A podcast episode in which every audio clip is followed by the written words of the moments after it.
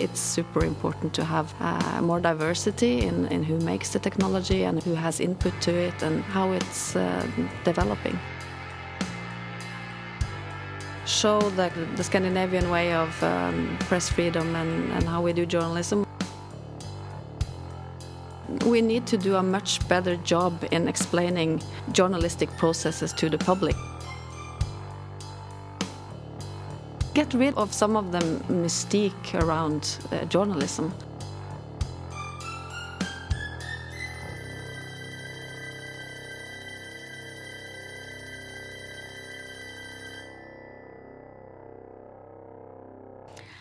And welcome to Oslo Media Pods with Chaitra and today we have a special guest, a Norwegian journalist with a unique journey from journalist and editor, digital publishing manager, business developer, co-founder and advisor, director of content services in Dagens Næringsliv to executive director at the Norwegian Institute of Journalism. Let us welcome Siri Skalmo. Thank you for inviting me. Happy to be here. Could you tell our listeners how you are part of Oslo Media House? Yeah, I've uh, been kind of a lucky guest uh, here at the Media House. Um, I know uh, Magne, and he has been inviting me for for different uh, events and uh, parties, and uh, and I've also used the locations to bring my own colleagues and, and teams here to, you know, do workshops and and yeah, creative work, get away from the office. And let us go back to the days of your journalism. Could you tell us your journey digitalizing Dagens Næringsliv? Yeah, it's true that I started uh, working in Dagens Næringsliv when it was a pure print paper. That's a long time ago. Um, and I've had kind of a passion in, in and a common thread maybe in my work there to digitalize um, both the journalistic processes and, and everything we do. Um, I really like working in the intersection of journalism and technology.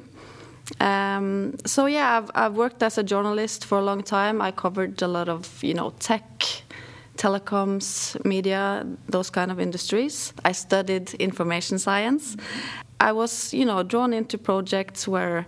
Uh, the newspaper had to, to do like web design and and new uh, internet products and services. So in that way, I started working a lot also with not only being a journalist, but but you know how do we take the journalism also into the digital space? I worked a lot uh, on the internet uh, part of of DN, um, and later I also did kind of you know when any any uh, time we needed to do something new, I was involved in that. Uh, whether it was kind of the iPad area where we all thought the iPad would save the media, um, or it was like payment models and, and, paywalls and all that. I worked a lot with that as well in the beginning. Um, yeah, so everything from editorial innovation, business development. The last few years I worked in, in Dagens Næringsliv, I worked a lot with uh, finding growth and how, how we would um, uh, earn new money in, in, the, in the media space. And the last thing I did there was starting a, the content services bureau called DNX, which was also a, a really interesting and, and fun challenge. Uh, so I, I, got a lot of uh, commercial experience from that as well. How media has been changing in the times of pandemic? Does it had its effects on ethics of journalism? Well, if anything, I think it has kind of brought people back to journalism in in in a in a good way. I think um, there's more readers than ever. Um, we've kind of have shown the value of journalism in a new way, and I think that's really been really good. And, and also the reporting has at least from what I have seen, has been really, you know, accurate and fact-based and impartial and all those things that is important for, for journalism. Um, and as well as kind of showing the humanity in, in the COVID-19 uh, situation. So I think, yeah, it's it's been it's been good. I don't know if, if there are any like ethical uh, big issues, uh, not that I have kind of on, on top of my head right now, at least. Um, and I think it's been really fascinating to see how how quickly also many uh, news outlets were able to to do new type of journalism on all the kind of data related to to uh, COVID-19 with some super nice. Like I remember the flattening the curve piece from New York Times. I think it was only a few days after uh, after the lockdown in Norway, at least, and and it, yeah, it's been really good things from VG here in Norway, and so I've been quite in, impressed as well. I think just in the terms like we had an information overload in the times of pandemic, which was not before. Yeah. I think that's the only reflection I have. And uh, tell us about your new role as executive director at the Norwegian Institute of Journalism. Yeah, um, I've been there for, I think it's exactly two months uh, today, maybe. Um, Norwegian Institute of Journalism is a knowledge and resource center for journalists and media professionals. Um, we do training, post education courses, um, competence programs, and advising. Um, and it's been yeah it's been really nice to to come along. It's a really great team uh, a lot of smart people. And uh, yeah I really look forward to to to work with them for um, for the next few years. Um, and my motivation to, to, for this job in many ways is kind of an extension of, of the passion in I had in DN as well. Um, I'm really happy if I can uh, if anything I do in my job can contribute to taking media and journalism forward, uh, kind of in line also with the, the development of society. Um, whether that's in the tech space or if it's COVID 19, how we work after that, or if it's um, uh, any other areas. Um, so I, I, I, feel really a kind of um, motivation in, in this because I believe in, in keeping yourself constantly updated and, and learning like almost whatever you do, whether it's in journalism or any other work, kind of keeping uh, keeping up to speed and, and developing. Um, yeah, and I think it's it's it might be hard to know also for both journalists and, and editorial leaders now what is good um, what is good competence to to kind of choose what what should you do with your learning and and what are the right choices. So I think that's also. Uh, uh, I hope we can supply the media organizations with with help on that. Yeah, and do you have any kind of a new project there or? Uh... Yeah, we have a lot of uh, of new things going on. Also because because of COVID nineteen, because we do a lot of physical courses. So uh, and th this was before I came along. We had to to kind of stop all the physical courses, of course, when when uh, when things um, shut down. So they've done an amazing job in doing uh, digital courses, uh, webinars, um, digital trainings. So we're experimenting a lot, and also, of course, there is a, um, a quite interesting and nice potential when when we are moving because Institute of Journalism is now in a city called Fredrikstad, which is um, outside of uh, Oslo, the capital. Uh, but now we're moving to Oslo and moving to Pressens House with a lot of other media organizations. So that also, of course, gives some uh, some opportunities. And both in terms of the physical, we are uh, maybe closer to a lot of, of media houses, but also because we will have the opportunity to do more streaming and to reach out to all the media houses in, in the whole of Norway digitally. So, Pressens House, or we call the House of the Press, is an old idea to gather the media organizations under one roof, but no one has managed it so far. And could you tell us about your key role uh, in the Pressens House?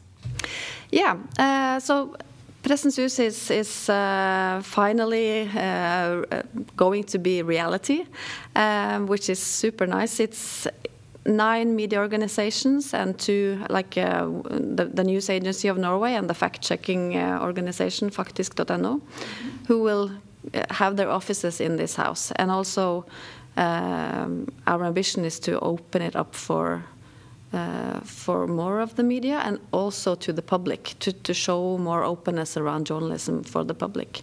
So uh, Institute of Journalism will will be in the first floor and then also have uh, some responsibility to um, to take care of the, the common areas of the house and bring in debates and, and bring people in and uh, uh, make it an open and um, welcoming media house. I really like working in the intersection of journalism and technology.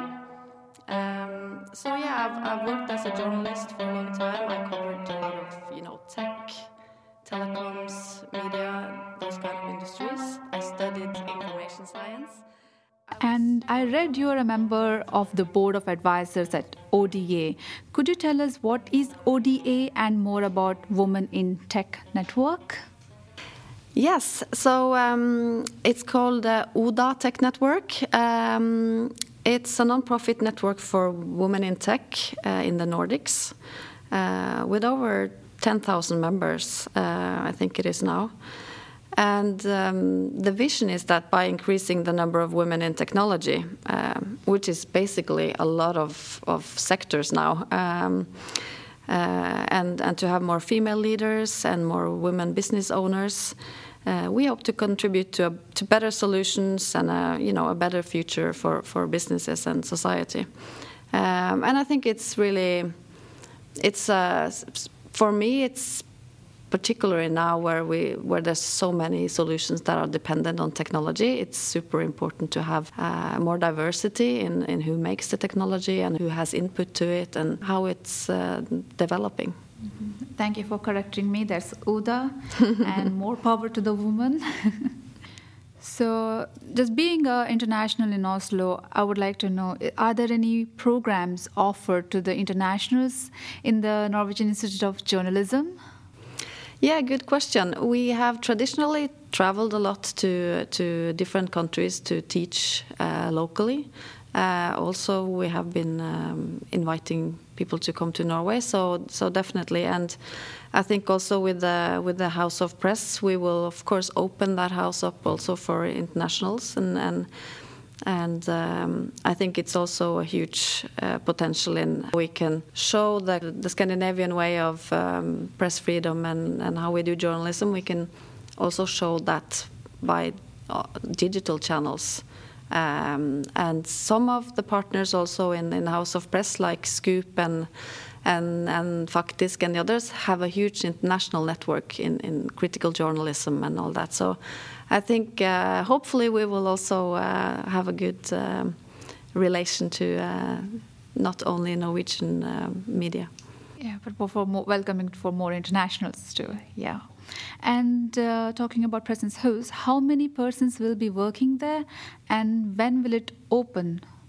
It's uh, those 11 organizations. I think in total we have around 240 employees, if I remember correctly. Um, it is uh, located in the middle of Oslo, like really close to the central station, uh, super central. So we hope, and, and our ambition is is that this will be um, kind of a hotspot or a place you can come if you're in Oslo or if you live here or work here or traveling through. Uh, that you can come to the to the House of Press and sit down and work or go to a um, debate scene or uh, attend some of the courses or just you know meet other media professionals and also uh, i mean it would be fantastic if also you can meet any you know uh, people from the street that just pops in for a coffee or, or a lunch so um, it will be an open house for, for everyone in the middle of oslo mm -hmm. I'm just like being just a little curious. So I would like to know what role Pressens Hus will play in Oslo. Yeah, it it has been in the planning for a long time. Uh, it will open spring 2021 uh, if everything goes as uh, as planned. Um, and it's it's a big uh, old um, business building uh, in the middle of Oslo, and um, it's been totally refurbished. So it's a it's a huge like building uh, site right now, uh, and of course this has been challenging to plan and work with also during Corona. Um, so uh, it's a lot of uh, you know good and really interesting work to to see how how are we gonna do the opening in, in just a few months when we haven't even seen each other for uh, for many many months. Um, so we hope, of course, the ro role it, would, it will play in Oslo. Um, we want to host debates, uh, discuss journalism, freedom of speech, uh, media politics, innovation, and, and we think that is more important uh, than ever. Um, we are in a time where trust in the media is challenged and everyone can be their own publicists and, and fake news and polarization is all around us. Um, so I think we need a we need to do a much better job in explaining journalistic processes to the public. So um, we hope that this house can make journalism more open and more transparent and um, like could we do uh, debates when something breaks in the media could we do really you know open debates about the ethical choices done in that story and and uh, in that kind of um, media complex um, if we can do that from day to day i think it would also build more trust in in the media and in journalism Yes, I think we need to get the trust back. Definitely, yeah, and get rid of some of the mystique around uh, journalism. Uh, so that's also a challenge to uh, to all the editors out there to be more open. It sounds like a really big project. And uh, what kind of competence is needed, and what are the where are the challenges? I think the challenge is to, um, if you mean like how are we going to make this house work as a as an open media house, um, the challenge I think would be to be open enough, to be interesting enough, and to be relevant. Relevant. Um, so maybe it means kind of less long-term planning, both in terms of from from the Institute of Journalism perspective, where we where we we are used to planning courses uh, for long periods of time uh, and, and, kind of a long-term planning. Uh, while I think now we need to be even more relevant um, to our participants and, and audiences. Um, and that's also a good thing about the, the, House of Press that then we can invite people in uh, and get the ideas and get the discussions on uh, what do you need to learn now and, or what do we need to discuss or uh, how can we uh, offer really good things in, in the House of Press. So, before we end this podcast, would you like to share a memory connected to Oslo Media House? Yeah, um, I remember uh, Magne calling me one day, and, and he says, "Siri, you have to come here to the to the new Oslo Media House." I don't remember which year this was, but I think it was quite new. And he said, "We have uh, we have Kåre Valebrokk's chair here. You have to come and sit in it and, and see and see it." Uh, and Kåre Valebrokk was uh, he was um, a huge media personality in Norway, and he was uh, the editor in chief when I started working in Dagens Næringsliv. So. Uh, so that was an invitation I, of course, for, of course, couldn't refuse. So um, I, I uh, came to the Oslo Media House and uh, had some beers, and uh, we talked about good old days and, and, new times and everything. So yeah, it's a good memory. thank you for sharing that, and thank you for joining us today here. Yes, and this is Chaitra signing off.